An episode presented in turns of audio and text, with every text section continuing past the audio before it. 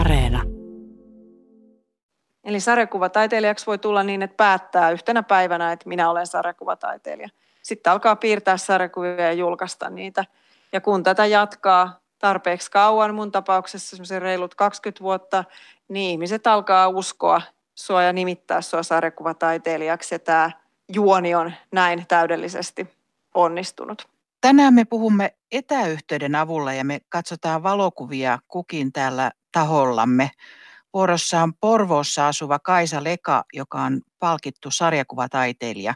Onko sulla jotakin sellaisia rutiineja, jotka sua erityisesti auttaa nyt tässä koronatilanteessa? Mä oon tehnyt pitkään paljon töitä kotona ja sikäli mulla on semmoiset tietyt perusrutiinit. Esimerkiksi mulla on hyvin tiukka ja ehdoton sääntö, että aina pitää pukeutua. Koko päivää ei saa olla aamutakissa. Housut pitää laittaa, leggingsit lasketaan tässä yhteydessä housuiksi, mutta aamutakki tosiaan on heti aamulla sängystä nousemisen ja suihkun jälkeen vaihdettava oikeisiin vaatteisiin. Nyt mä uskon tämmöiseen kurinalaisuuteen taiteellisessa työssä, että mun työskentely ei ole semmoista hullun inspiraation vallassa keskellä yötä maalien kanssa riehumista, vaan se on enemmän sellaista, että housut jalkaan ja kääritään hihat ja käydään hommia. Kaisa Leka, sä olet tehnyt yhdessä miehesi Christoffer Lekan kanssa monia pitkiä ja jännittäviä pyöräilymatkoja. Voitit yhdessä miehesi kanssa sarjakuva Finlandian vuonna 2017 ja tämän teoksen nimi on Imperfect eli epätäydellinen. Miksi moinen nimi? Se kirja on epätäydellinen ja jokainen tuollainen matka on myös luonteeltaan epätäydellinen siinä, että kun lähdetään pyöräilemään teille, joissa ei ole ennen oltu, mitä tahansa voi tapahtua ja usein se, mitä tapahtuu, on huomaa, että jonkun reitin olisi voinut valita fiksummin ja koko matkan olisi voinut tehdä paremmin, jos sitä olisi ajanut useampaan kertaan. Me tehtiin sillä pyörämatkalla New Yorkista San Franciscoon joka päivä postikortti ja lähetettiin se Suomeen Christofferin veljen lapsille. Tällainen setä ja täti on Amerikassa ja se on iso maa, jossa on suuria vuoria. Postikortti tietysti myös on hyvin epätäydellinen tapa kommunikoida. Se on hidas ja se voi hävitä matkan varrelle. Siinä on aika vähän tilaa ja se voi vaikka rypistyä tai sateessa kastua, mutta tämä tällainen sattumanvaraisuus ja nimenomaan se tekemisen semmoinen spontaanius, että siinä samalla tavallaan tutkitaan ja luodaan sitä matkaa tai kirjaa sitä tehtäessä, että se ei tapahdu jonkun tarkan suunnitelman mukaisesti tai oppaan jalanjäljissä, on meille hirveän tärkeää meidän tekemiselle. Mä haluan välttää joutumista semmoiseen täydellisen tavoitteluun, jossa yritetään tehdä täydellinen matka ja täydellinen sarjakuvakirja ja sitten päädytään olemaan tekemättä yhtään mitään, ettei vaan tehtäisi virheitä. No ensimmäisessä kuvassa Kaisa Leka olet vähän päälle 20-vuotias ja vuosi on 2002. Sinulle on tehty jalkojen amputaatio ja sinulla on tämmöiset hiilikuituiset jalkaproteesit ja kävelet niillä ensimmäistä kertaa. Vierelläsi on tässä Christoffer ja olette ilmeisesti kuntoutushuoneessa. Mitä muistoja sulla on tähän hetkeen, tähän kuvaan? Mä halusin valita tämän kuvan ensimmäiseksi kuvaksi, koska siitä alkoi monella tavalla mulle uusi elämä. Ihmiset usein kysyy multa, että miten mä menetin mun jalat, mutta mä en tunne menettäneeni mitään, vaan mä sain proteesit, jotka korvas mun vanhat epämuodostuneet jalat, joilla oli kipeä ja raskas kävellä. Mun elämän piiri koko ajan supistui ja supistui, niin että kaupparetkikin oli sellainen, mihin piti vähän niin kuin kerätä voimia ja varautua. Ja lopulta tuntui, että mä olin siinä määrin selkä seinää vasten, että jotain piti tehdä ja se ratkaisu, mikä sitten mulle tarjoutui, oli amputaatio. Ja noi ensimmäiset askeleet nojapuiden varassa oli tietysti outoja. Mä tunsin itteni kirahviksi, koska mun vanhat jalat oli 10 senttiä liian lyhyet ja proteeseilla heti korjattiin ne mittasuhteet kohdalleen. Eli yhtäkkiä mä en ollutkaan enää niin paljon lyhempi Christofferia kuin siihen asti. Nämä hiilikuituproteesit on tosi hyviä, laadukkaita, hienoja insinööritaidon näytteitä Ja niillä on loppujen lopuksi yllättävän helppo kävellä. Tasapainoa piti aluksi vähän hakea, kun molemmat jalat on proteesit. Piti vähän totutella uudelleen siihen, miltä lattia tuntuu ja mikä se mun kontakti lattiaan on. Mutta se ei tuntunut mitenkään epätoivoisen vaikealta, vaan pikemminkin jännältä ja hauskalta se käveleminen. Mistä tämä ajatus amputaatiosta sulle tuli? Se ensimmäinen kipinä amputaatioon tuli niinkin tavallaan arkipäiväisestä jutusta kuin Naistenlehden haastattelusta, jossa amerikkalainen paralympiaurheilija, kaksoisamputoitu nainen, kertoo omasta elämästään ja urastaan. Ja nimenomaan siitä urheiluurastaan hän juoksi lyhyitä matkoja ja hyppäsi pituutta. Amy Malins nimeltään. Ja sen jutun perusteella vaikutti vähän siltä, että hänellä olisi saattanut olla samantapainen epämuodostuma kuin mulla, mutta lapsena heti amputoitu niin, että hän oli oppinut sit suoraan proteeseilla kävelemään. Mutta mun huomio kiinnittyi siinä jutussa välittömästi siihen, miten tosiaan hän juoksi kilpaa. Ja siinä vaiheessa mä en juossut enää mun vanhoilla jaloilla ollenkaan, jolloin tuli sellainen välittömästi sellainen niin kuin lapsi karkkikaupassa olo, että miten tollaisia voi olla olemassa ja mistä niitä saa. Ja mä haluun tollaiset heti, jos kerran niillä voi juosta. Ja mä aloin sitten sitä selvitellä. Mä menin tapaamaan proteesimestaria Markos Tortia, josta myöhemmin tuli sitten mun oma proteesimestari. Hän on tehnyt mulle jalkoja kaikki nämä vuodet ja mä kerroin Markolle mun tilanteesta ja yhdessä pohdittiin, että voisiko proteesit olla paremmat. Ihmisillä on usein semmoinen pinttynyt ajatus, että luomujalka on aina parempi kuin proteesi, mutta se on vähän semmoinen vanhentunut, vähän semmoinen puujalka-aikakauden ajattelumalli, että modernit proteesit on niin hyviä, että niin kuin mun tapauksessa, niin sahaa vaan esiin ja jalka poikki ja proteesi alle, niin mulle tämä oli suuri parannus mun elämässä. Minkälaista aikaa sitten se kuntoutuminen oli henkisesti ja fyysisesti? Tietysti sitten amputaation jälkeen mä olin kuukauden pyörätuolissa odottelemassa, että ne tyngät paranee ja kestää sitä kävelyä, mutta heti ton ensimmäisen kävelykokeilun jälkeen melkein joka päivä mä kävelin vähän enemmän kuin edellisenä päivänä. Tietysti ne tyngät oli arat, sääri on ensin hämmentynyt siitä, että se laitetaan proteesin sisään ja tietysti leikkauksen jälkeen muutenkin on sellainen vielä vähän kehon täytyy palautua. Mutta kuitenkin melkein joka päivä olikin sit uusi seikkailu, että mä pääsinkin johonkin, mihin mä en ollut aikaisemmin, mihin mä en ollut päässyt edellisenä päivänä. Hyvin nopeasti lähdettiin kyynärsauvoilla seikkailemaan ja portaita ylös alas nousemaan. Portaat oli edellytys, että mä sain tulla sairaalasta kotiin, koska meidän asunto on vanhassa talossa tässä Porvoon Empire-kaupungin puolella ja tämä asunto on kauhean esteellinen, mutta se oli mulle toimi mulle semmoisena motivaationa, että mun täytyy oppia kävelemään portaissa, jotta mä pääsen kotiin. Jos sä ajattelet sitä Kaisaa, joka liikkui vanhoilla jaloillaan, niin miten sä olet muuttunut? Mä oon tullut silleen seikkailun halusemmaksi ehdottomasti ja uskallan ottaa riskejä eri tavalla. Proteeseissa on omat rajoituksensa ja erityisesti iho kärsii pitkästä kävelystä kuumassa ilmassa, mutta se sellainen tavallaan pelko, mikä mulla oli aina vanhoilla jaloilla selkärangassa, että nyt jos mä hypähdän tai astun vähän silleen räväkämmin, niin nilkkaan taas sattuu, niin se on silleen unohtunut enimmäkseen, että mä uskallan mennä ja hypätä ja astua ja juosta ja kokeilla eri juttuja, kokeilla eri urheilulajeja ja katsoa, että voikohan tätä tehdä proteeseilla ja mitenköhän tätä pystyisi tekemään. Ja, että mä sanoisin ehdottomasti, että proteesit on avannut mulle sellaisen uuden tavan katsoa maailmaa ja myöskin suhtautua mun omaan kehoon. Ne vanhat jalat silleen pakotti mut aika paljon rajoittamaan mun sellaista uteliaisuutta. Ja mä myöskin häpesin kauheasti sitä, että ne oli epämuodostuneet ja oudon näköiset. Ja kun proteesit tuli ja ne oli sellainen ihana uusi jännä juttu, niin sitten tuntui kauhean luontevalta vaan lähteä ulos sortseissa, kun kaikki housut oli vaan liian lyhyitä. Et mun elämä vanhojen jalkojen kanssa sitä leimasi sellainen hirveä normaaliuden tavoitteluprojekti, normaalin esittäminen.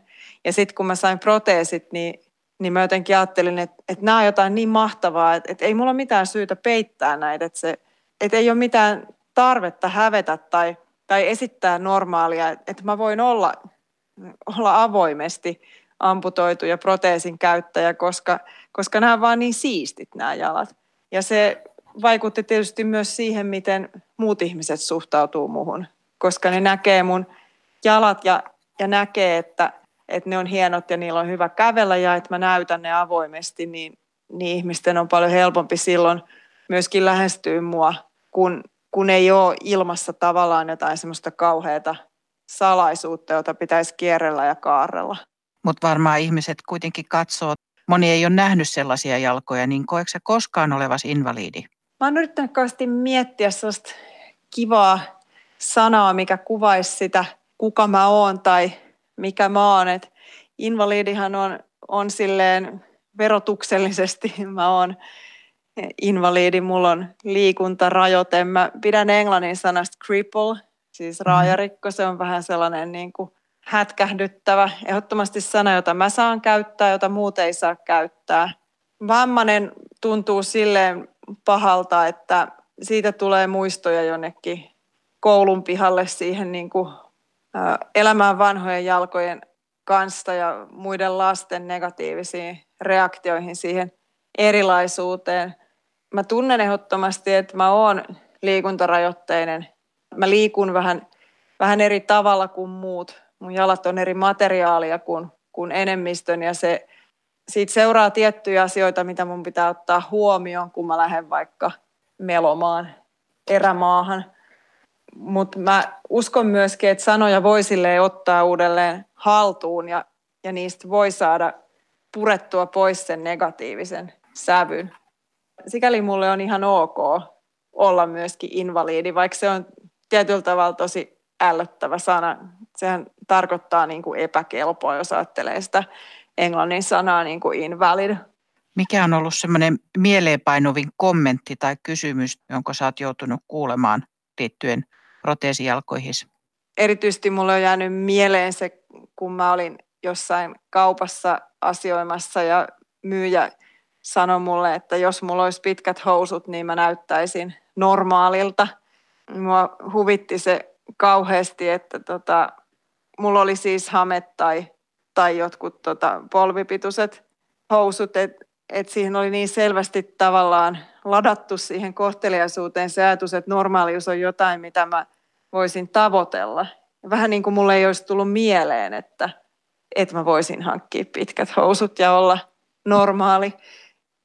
Tai se sellainen ajatus siitä, että jos mä piilottaisin proteesit, niin mä voisin esittää normaalia.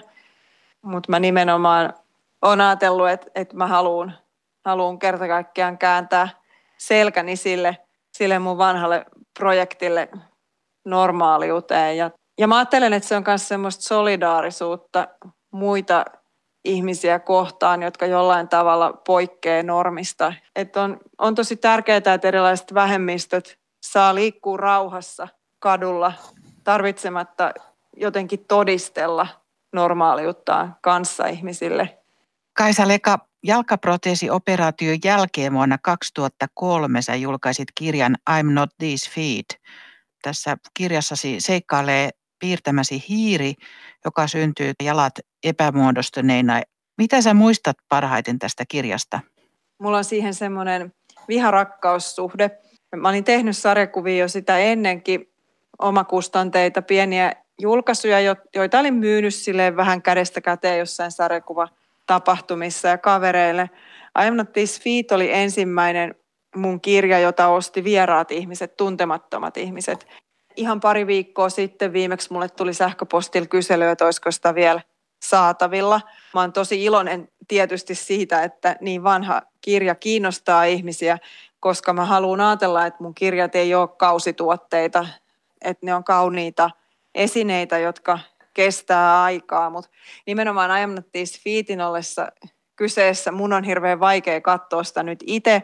Mun silmiin sieltä tulee ensimmäiseksi virheet, sellaiset tavallaan kokemattoman suurella innolla, mutta aika vähäisellä kärsivällisyydellä piirtävän nuoren taiteilijan tekemät tosi kummalliset ratkaisut, jotka on sellaisia, mitä mä ehdottomasti, jos mun joku sarjakuva oppilas tekisi nyt sellaista tänä päivänä, niin mä sanoisin, että toi ei toimi, että piirrä se vaan nyt uudestaan.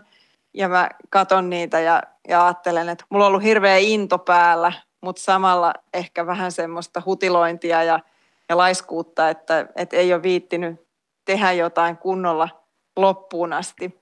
Tämä liittyy myös ehkä siihen, että kun vähemmistöt tekee taidetta, niin helposti sitten oletetaan, että se kaikki taide käsittelee nimenomaan sitä vähemmistöroolia ja sen vähemmistön kohtaamia vastoinkäymisiä. Mä en halua silleen, mä oon pitkään aktiivisesti taistelusta vammaistaiteilijan roolia vastaan siinä, että mä oon halunnut käsitellä paljon erilaisia aiheita. Mä oon halunnut ottaa tavallaan sen perinteisesti valkoiselle miesnerolle määritellyn roolin, missä saa käsitellä mitä tahansa aiheita ja asettua kenen tahansa housuihin. Onko sun kirjoilla ja albumeilla jonkinlainen yhtenäinen pohjavire kuitenkin? Ehdottomasti mun kaikissa kirjoissa menee semmoiset tietyt teemat taustalla. Sellainen henkinen etsiminen, hindulainen elämänfilosofia, henkinen harjoitus, sen suhde arkielämään ja maailman tarkasteleminen niiden silmien läpi on sellainen vahva teema, mikä on mun kaikissa kirjoissa läsnä. Se liittyy myös siihen vammaisuusteemaan silleen, että mun jalat, jotka aiheutti tosiaan mulle lapsesta asti aika paljon päävaivaa ja vastoinkäymisiä, niin silleen pakotti mut miettimään tuollaisia isoja kysymyksiä tosi nuorena, että mä en tavallaan muista semmoista täysin huoletonta elämänvaihetta, missä mä olisin vaan jotenkin huolettomasti kirmaillut elämän kukkakedoilla. Että se kysymys on aina silleen ollut läsnä mun elämässä, että miksi mun jalat on tällaiset, miksi monien muiden jalat on terveet, miksi mä oon syntynyt näin. Ja se kietoutuu vahvasti mun elämässä siihen hindulaisuuteen, karmaan ja jälleen syntymään filosofiaan, siihen ajatukseen, että kaikella on syynsä ja tää on, mun jalat on jotain, mistä mä voin oppia. Valitsit sarjakuvakirjojen hahmoksi hiiren, etkä tyttöä tai muuta hahmoa, niin miksi valitsit hiiren? Mä en ole ikinä ollut superhyvä piirtäjä, sikäli on hassua, että musta tuli sarjakuvataiteilija. Mä pidin kovasti kuviksesta koulussa, mutta mä en ikinä ollut se tähti, jonka ympärille kaikki muut kerääntyisi ihailemaan hienosti piirrettyä hevosta tai karvista tai mitä me silloin nyt 80-luvulla koulussa mahdettiin piirtääkin. Halusin kauheasti tehdä sarjakuvia, mutta tunsin itteni tosi epävarmaksi omien piirustustaitojen suhteen ja inspiroiduin sitten oikeastaan pop-taiteesta ja siitä perinteistä, että voi ottaa jonkun tuollaisen tunnetun hahmon ja luoda siitä oman versionsa. Et aluksi se hiiri ehkä oli jonkinlainen parodia Disney-hiirestä. Mä halusin luoda sellaisen mehukkaan kahden maailman yhteen törmäyksen, että jos mikki olisikin pyörätuolissa, niin mitä sitten tapahtuisi ja voiko niin tapahtua. Eläinhahmoissa on se hyvä puoli, että ne vähän etäännyttää, että se lukijallekin konkretisoi sitä, että nämä on alter egoja. Oma elämäkerrallinen sarjakuvakin on aina kuitenkin tarinankerrontaa.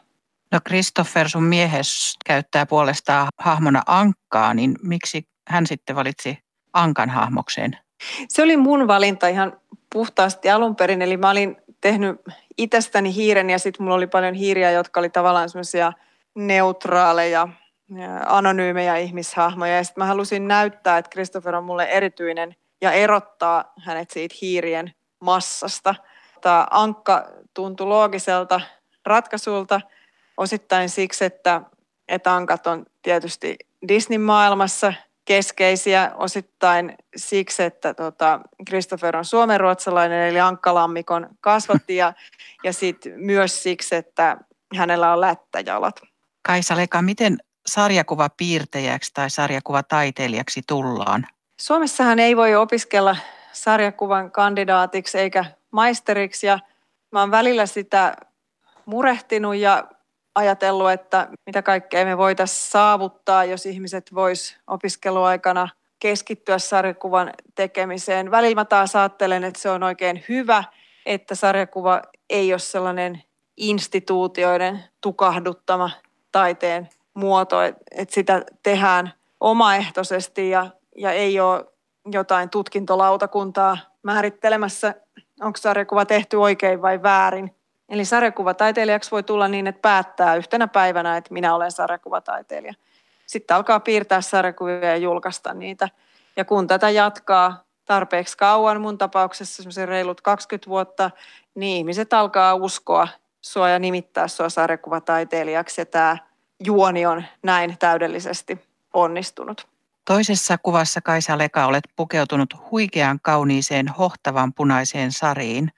Otsassasi on maalattu täplä ja kämmenet ovat siinä vastakkain sydänkeskuksen edessä. Minkälainen hindu sä olet, Kaisa Leka?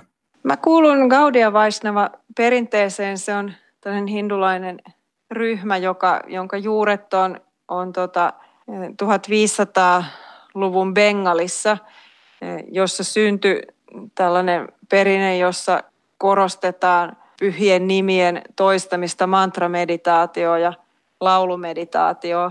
Ja mä itse törmäsin tähän perinteeseen siinä parikymppisenä, vähän alle parikymppisenä, ja tavallaan siinä oli paljon semmoista ulkoisesti outoa, vierasta, mystistä, mutta se filosofia jotenkin puhutteli mua heti hyvin voimakkaasti. Se ajatus siitä, että meidän elämällä täällä on joku tausta ja merkitys. Ja tämä yksi elämä on vaan yksi ruutu siinä pitkässä elokuvassa, joka on meidän koko olemassaolo.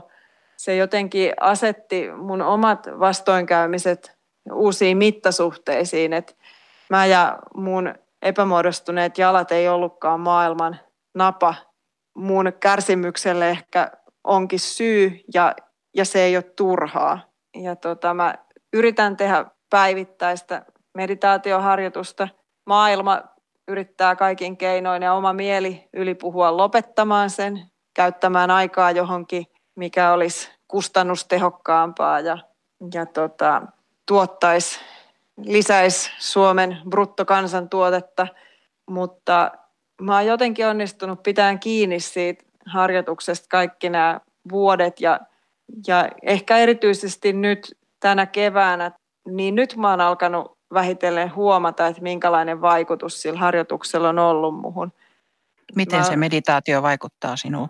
Mä pystyn käsittelemään tätä epävarmuutta, joka liittyy tähän pandemiaan, niitä pelkoja tämän mun henkisen harjoituksen kautta.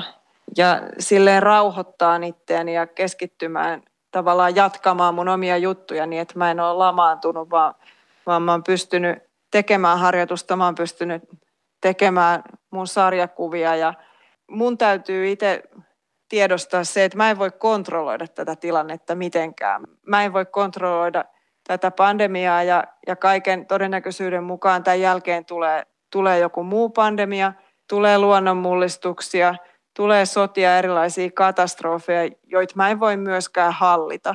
Se, mitä mä voin hallita, on mun oma mieli. Mites uskonto näkyy sun elämässäsi meditaation lisäksi? Meidän elintapaan kuuluu päihteettömyys ja kasvissyönti ehkä semmoisina arjessa isoimpina juttuna. Silloin 90-luvulla, kun mä aloin kasvissyöksi jo ennen kuin mä olin törmännyt hindulaisuuteen, niin se oli hurjaa ja dramaattista. Tänä päivänä kauppojen hyllyt notkuu vegaanieineksiä ja mä vähän niin kuin melkein aina hämmästyn kaupassa, kun mä näen, että joku ostaa lihaa, että jotenkin ajattelen, että aijaa, että syöks jotkut vielä lihaa, että eihän enää tarvii, että kun on niin helppo olla kasvissyöjä. Minkälainen maine hindulaisuudella on Suomessa?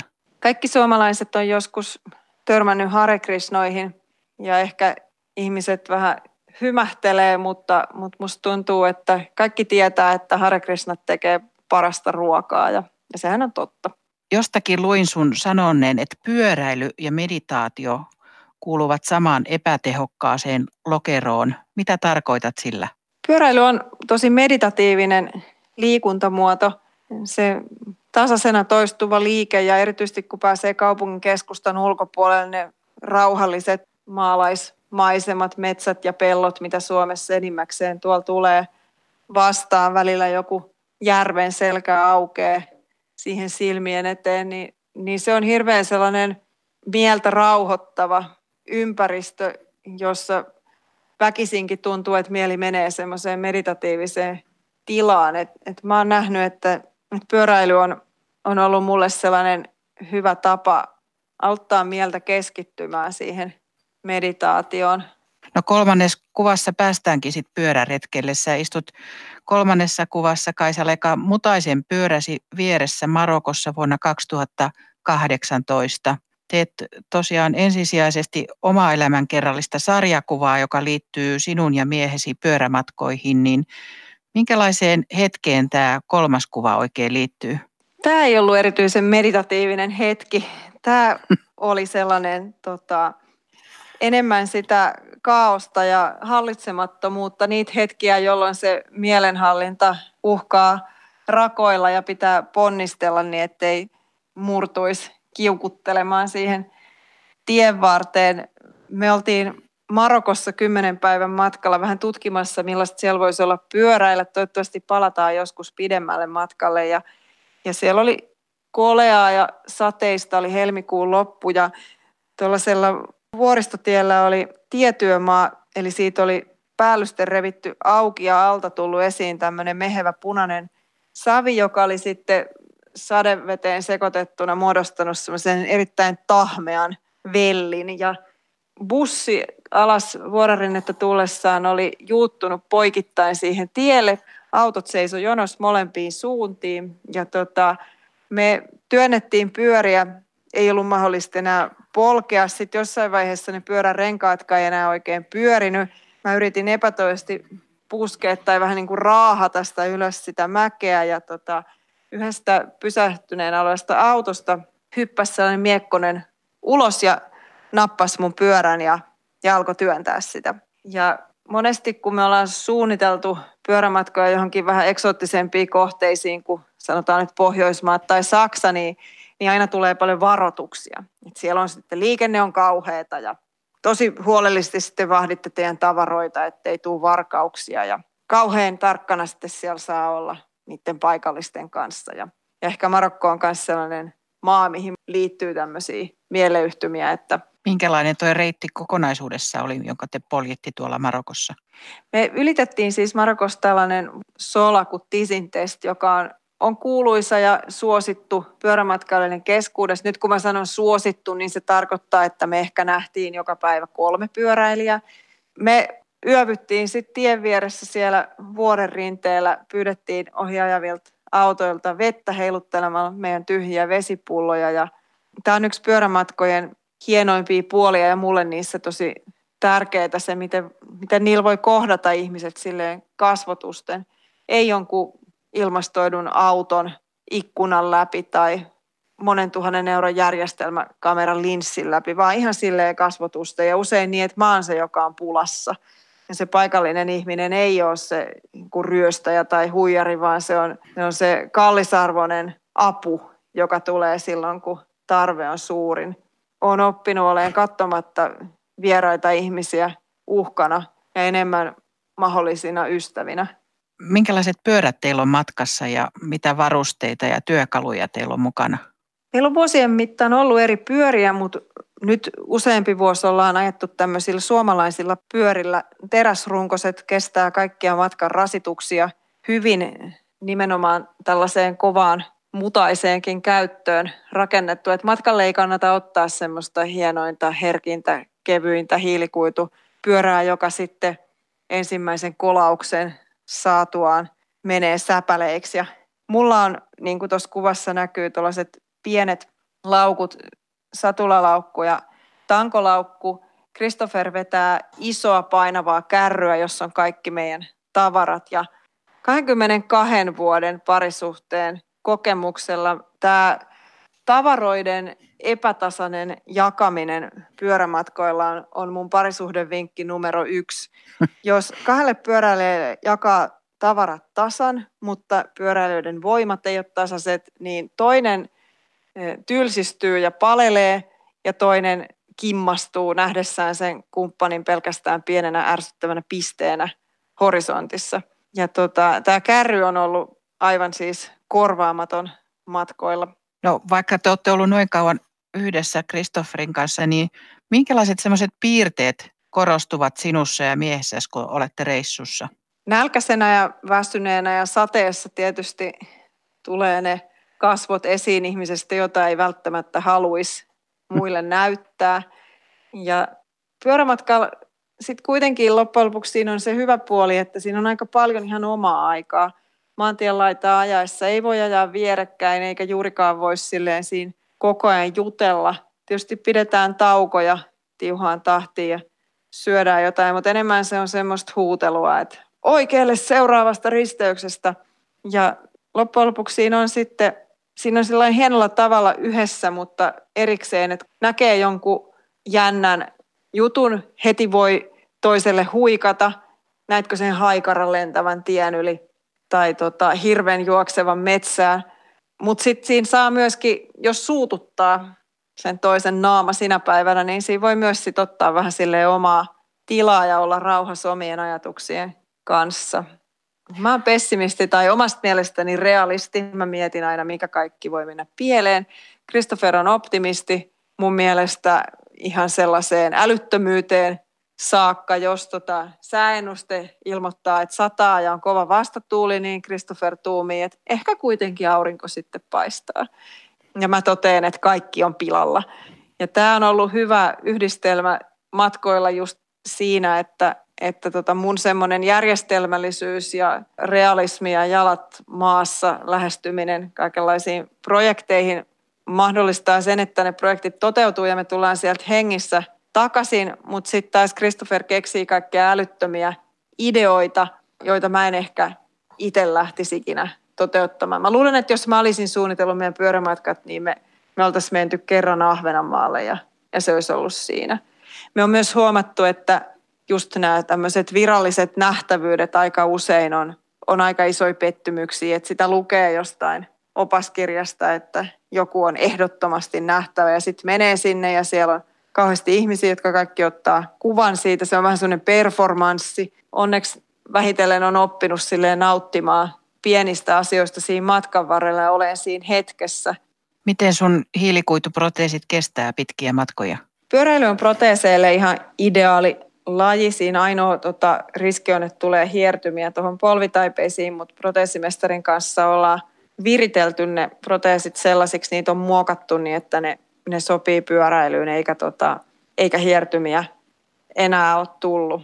Ja lajina muuten siis siinä paino ei ole jaloilla. Siinä voi oikein vääntää hikihatussa eikä tarvitse pelätä, että jotenkin vahingoittaisi niitä jalkoja. Missä maassa on sun mielestäsi paras pyöräilykulttuuri, joka sopii just sinulle?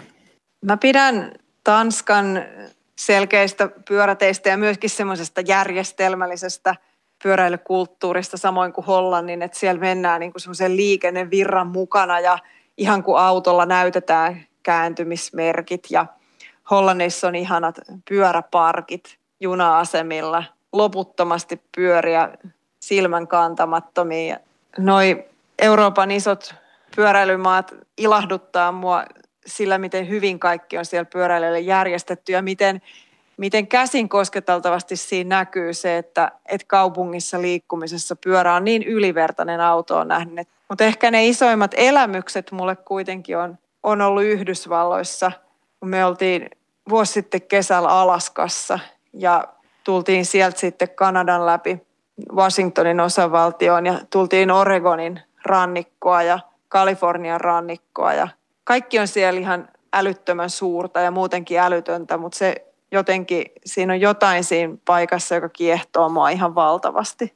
Oliko tämä juuri se pisin pyörämatka, minkä te teitte? Meidän pisin pyörämatka tähän mennessä oli New Yorkista San Franciscoon. Tämä Alaska ja rannikko oli kilometreissä vähän lyhyempi ajallisesti melkein yhtä pitkä. Et ne on ollut tuommoisia 5-6 tuhatta kilsaa, 11 viikkoa. Nämä meidän isot Pohjois-Amerikan matkat. Me ei olla vielä tehty yhtään sellaista matkaa, missä laitettaisiin sitten koko elämä täällä Suomessa tavallaan pakettiin ja lähettäisiin vaan pyörien päälle. Se vähän niin kuin kiehtoo, mutta vähän myöskin pelottaa se ajatus, että ei olisikaan sitä kotia, sitä niin kuin turvasatamaa odottamassa. Kiinnitetäänkö sun proteeseihin huomiota pyörämatkoilla? Useimmiten itse asiassa pyörämatkoilla ihmiset kiinnittää enemmän huomiota siihen peräkärryyn, jota Christoffer vetää. Sitä tullaan ihailemaan ja kyselemään, mistä se on ostettu. Ja joskus joku huomaa mun jalat, mutta usein se on mennyt enemmän niin päin, että mä oon melkein vähän kateellinen sille kärrylle, joka kerää kaiken ihailun. Mä seison siinä vieressä ja mietin, että mä oon kuitenkin se urhea invaliidi, että mun pitäisi tässä nyt saada kehuja. Muuten reaktiot mun jalkoihin vaihtelee hirveästi eri maissa, että toisissa maissa hätkähdetään ja saatetaan suoraan sanoa, että pitäisi piilottaa jalat, että ne aiheuttaa muille pahaa mieltä. Ja toisissa maissa taas heti ymmärretään tämä mun ajatus siitä, ettei niitä tarvitse hävetä ja tullaan ikään kuin kehumaan, että onpa hienot ja hienoa, että et ole laittanut piiloon. Nämä Kaisa Lekan kuvat löytyvät parhaiten, kun laitat hakukenttään sanat 6 kuvaa, lähetykset ja kuvat. 4.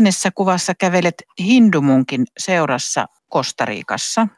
4. kuvassa mennään täysin silleen toiseen maailmaan. Me julkaistiin 2014 sarjakuvakirja, jossa tämä hindulaisuus oli sitten vahvasti esillä ja pääroolissa. Tämä Time After Time -kirja, joka kertoo Vishnun 10 avatarasta, 10 jumalahahmosta, jotka ilmestyy tähän maailmaan ja pelastaa maailman erilaisilta katastrofeilta. Me mentiin Kostarikaan viettämään aikaa tuollaisessa ashramissa tai luostariyhteisössä, jossa me ollaan käyty usein ja kirjoitettiin sitä kirjaa siellä. Se on tosi hyvä ympäristö kirjoittaa. Siellä on tarkka vuorokausirytmi. Aamulla herätään aikaisin meditoimaan ja siellä on luentoja joogafilosofiasta ja yleensä siihen aikaan, kun me ollaan siellä vuodenvaihteessa, niin siellä on tämä yhteisön perustaja munkki Swami Tripurari luennoimassa. Ja meillä oli siinä täydellinen mahdollisuus puhua näistä jumaltarinoista ihmisen kanssa, joka on omistanut koko elämänsä pyhien kirjoituksien tutkimiseen ja henkiseen harjoitukseen ja siitä kirjoittamiseen.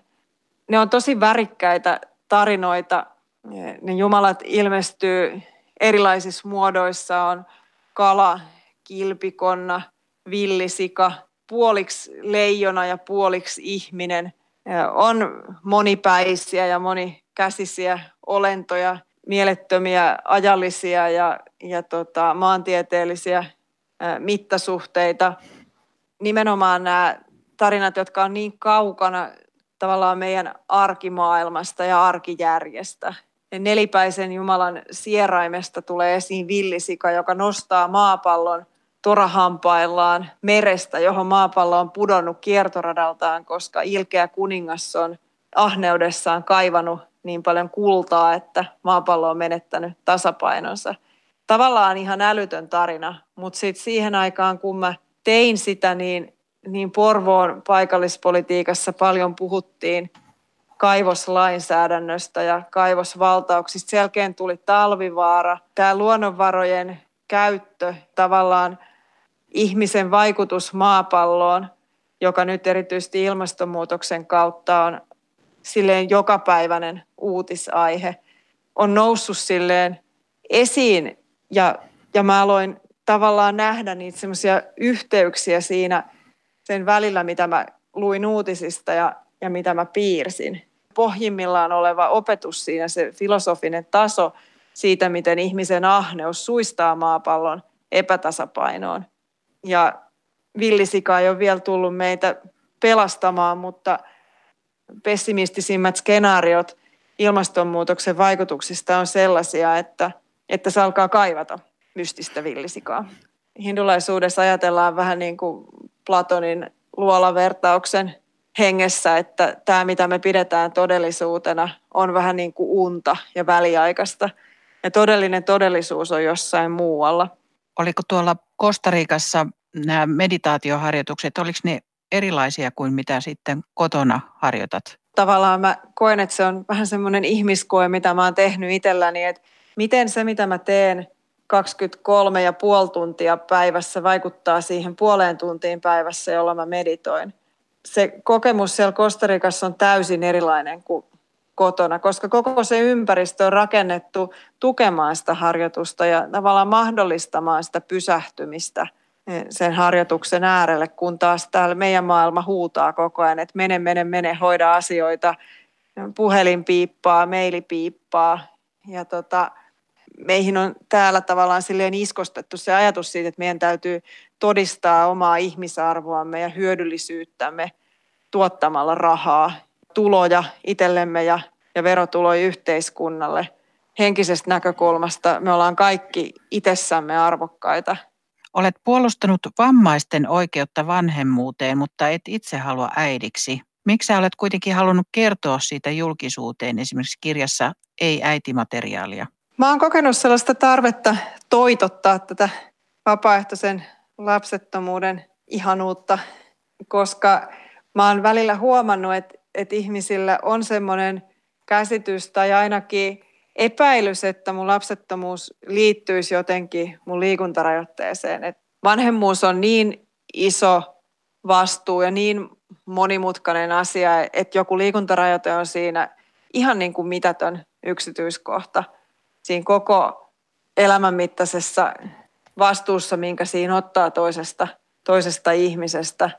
Mutta koska yhteiskunnassa tavallaan asenteet vammaisia kohtaan on usein niin negatiivisia, niin mä oon kokenut tärkeäksi tuoda tätä esiin, että mä en vaan osaa olla lasten kanssa ja mä en osaa kuvitella itseäni vanhempana. Se koko ajatus on aivan mahdoton. Vanhemmuus vaikuttaa niin isolta ja vastuulliselta asialta, että mä koen, että mulla ei ole siihen voimavaroja. No 5. kuva on tämmöinen hassuttelukuva. Se on myös sinun ja Christofferin joulukortti. Tässä ei ole hahmoina hiiri ja ankka, vaan jotakin ihan muuta. Mitä siinä kuvassa oikein on? Nyt hypätään hip-hopin maailmaan. Christofferille ja mulla on hyvin erilainen musiikkimaku. Lähtökohtaisesti voi aina olettaa, että jos toinen jostain bändistä pitää, niin toisen mielestä se on kauheaa äänisaastetta. Mutta hip-hop on se musiikkilaji, jossa meidän maut jollain tavalla kohtaa. Tässä kuvassa me ollaan heittäydytty Public Enemyn maailmaan. Mä näen tavallaan jotain samaa niiden Chuck Deen ja Flavor Flavin suhteessa, jossa Chuck D on sellainen älykkö, pohdiskeleva filosofi. Flavor Flav niin kuin hassuttelee lavalla kreiseissä aurinkolaseissa ja kellokaulassa. Joskin meidän suhteessa mä oon se ryppyotsanen tiukkapipo ja Christoffer hassuttelija, niin että nekin roolit on vielä käännetty tässä päälailleen, mutta hassuttelun ja vakavuuden, optimismin ja pessimismin välillä, joka meidän suhteessa on toiminut hirmu hyvin, niin ehkä jotenkin tulee tässä kuvassa myös esiin. Kaisa Leka, mikä on sun tulevaisuuden kuva? Tämä tuntuu jotenkin vähän tylsältä sanoa näin, että se 6. kuva ei ole. Mä astumassa kuun pinnalle ensimmäisenä kaksoisamputoituna naisena avaruudessa, vaan toivon, että mä pystyn jatkamaan meditaatiota ja pyörämatkoja ja sarjakuvien tekemistä ja näitä epätehokkaita asioita, joita on vaikea mitata rahassa, mutta jotka on mulle äärettömän tärkeitä ja joiden mä uskon olevan sellaisia asioita, mihin kannattaa elämässä käyttää aikaa.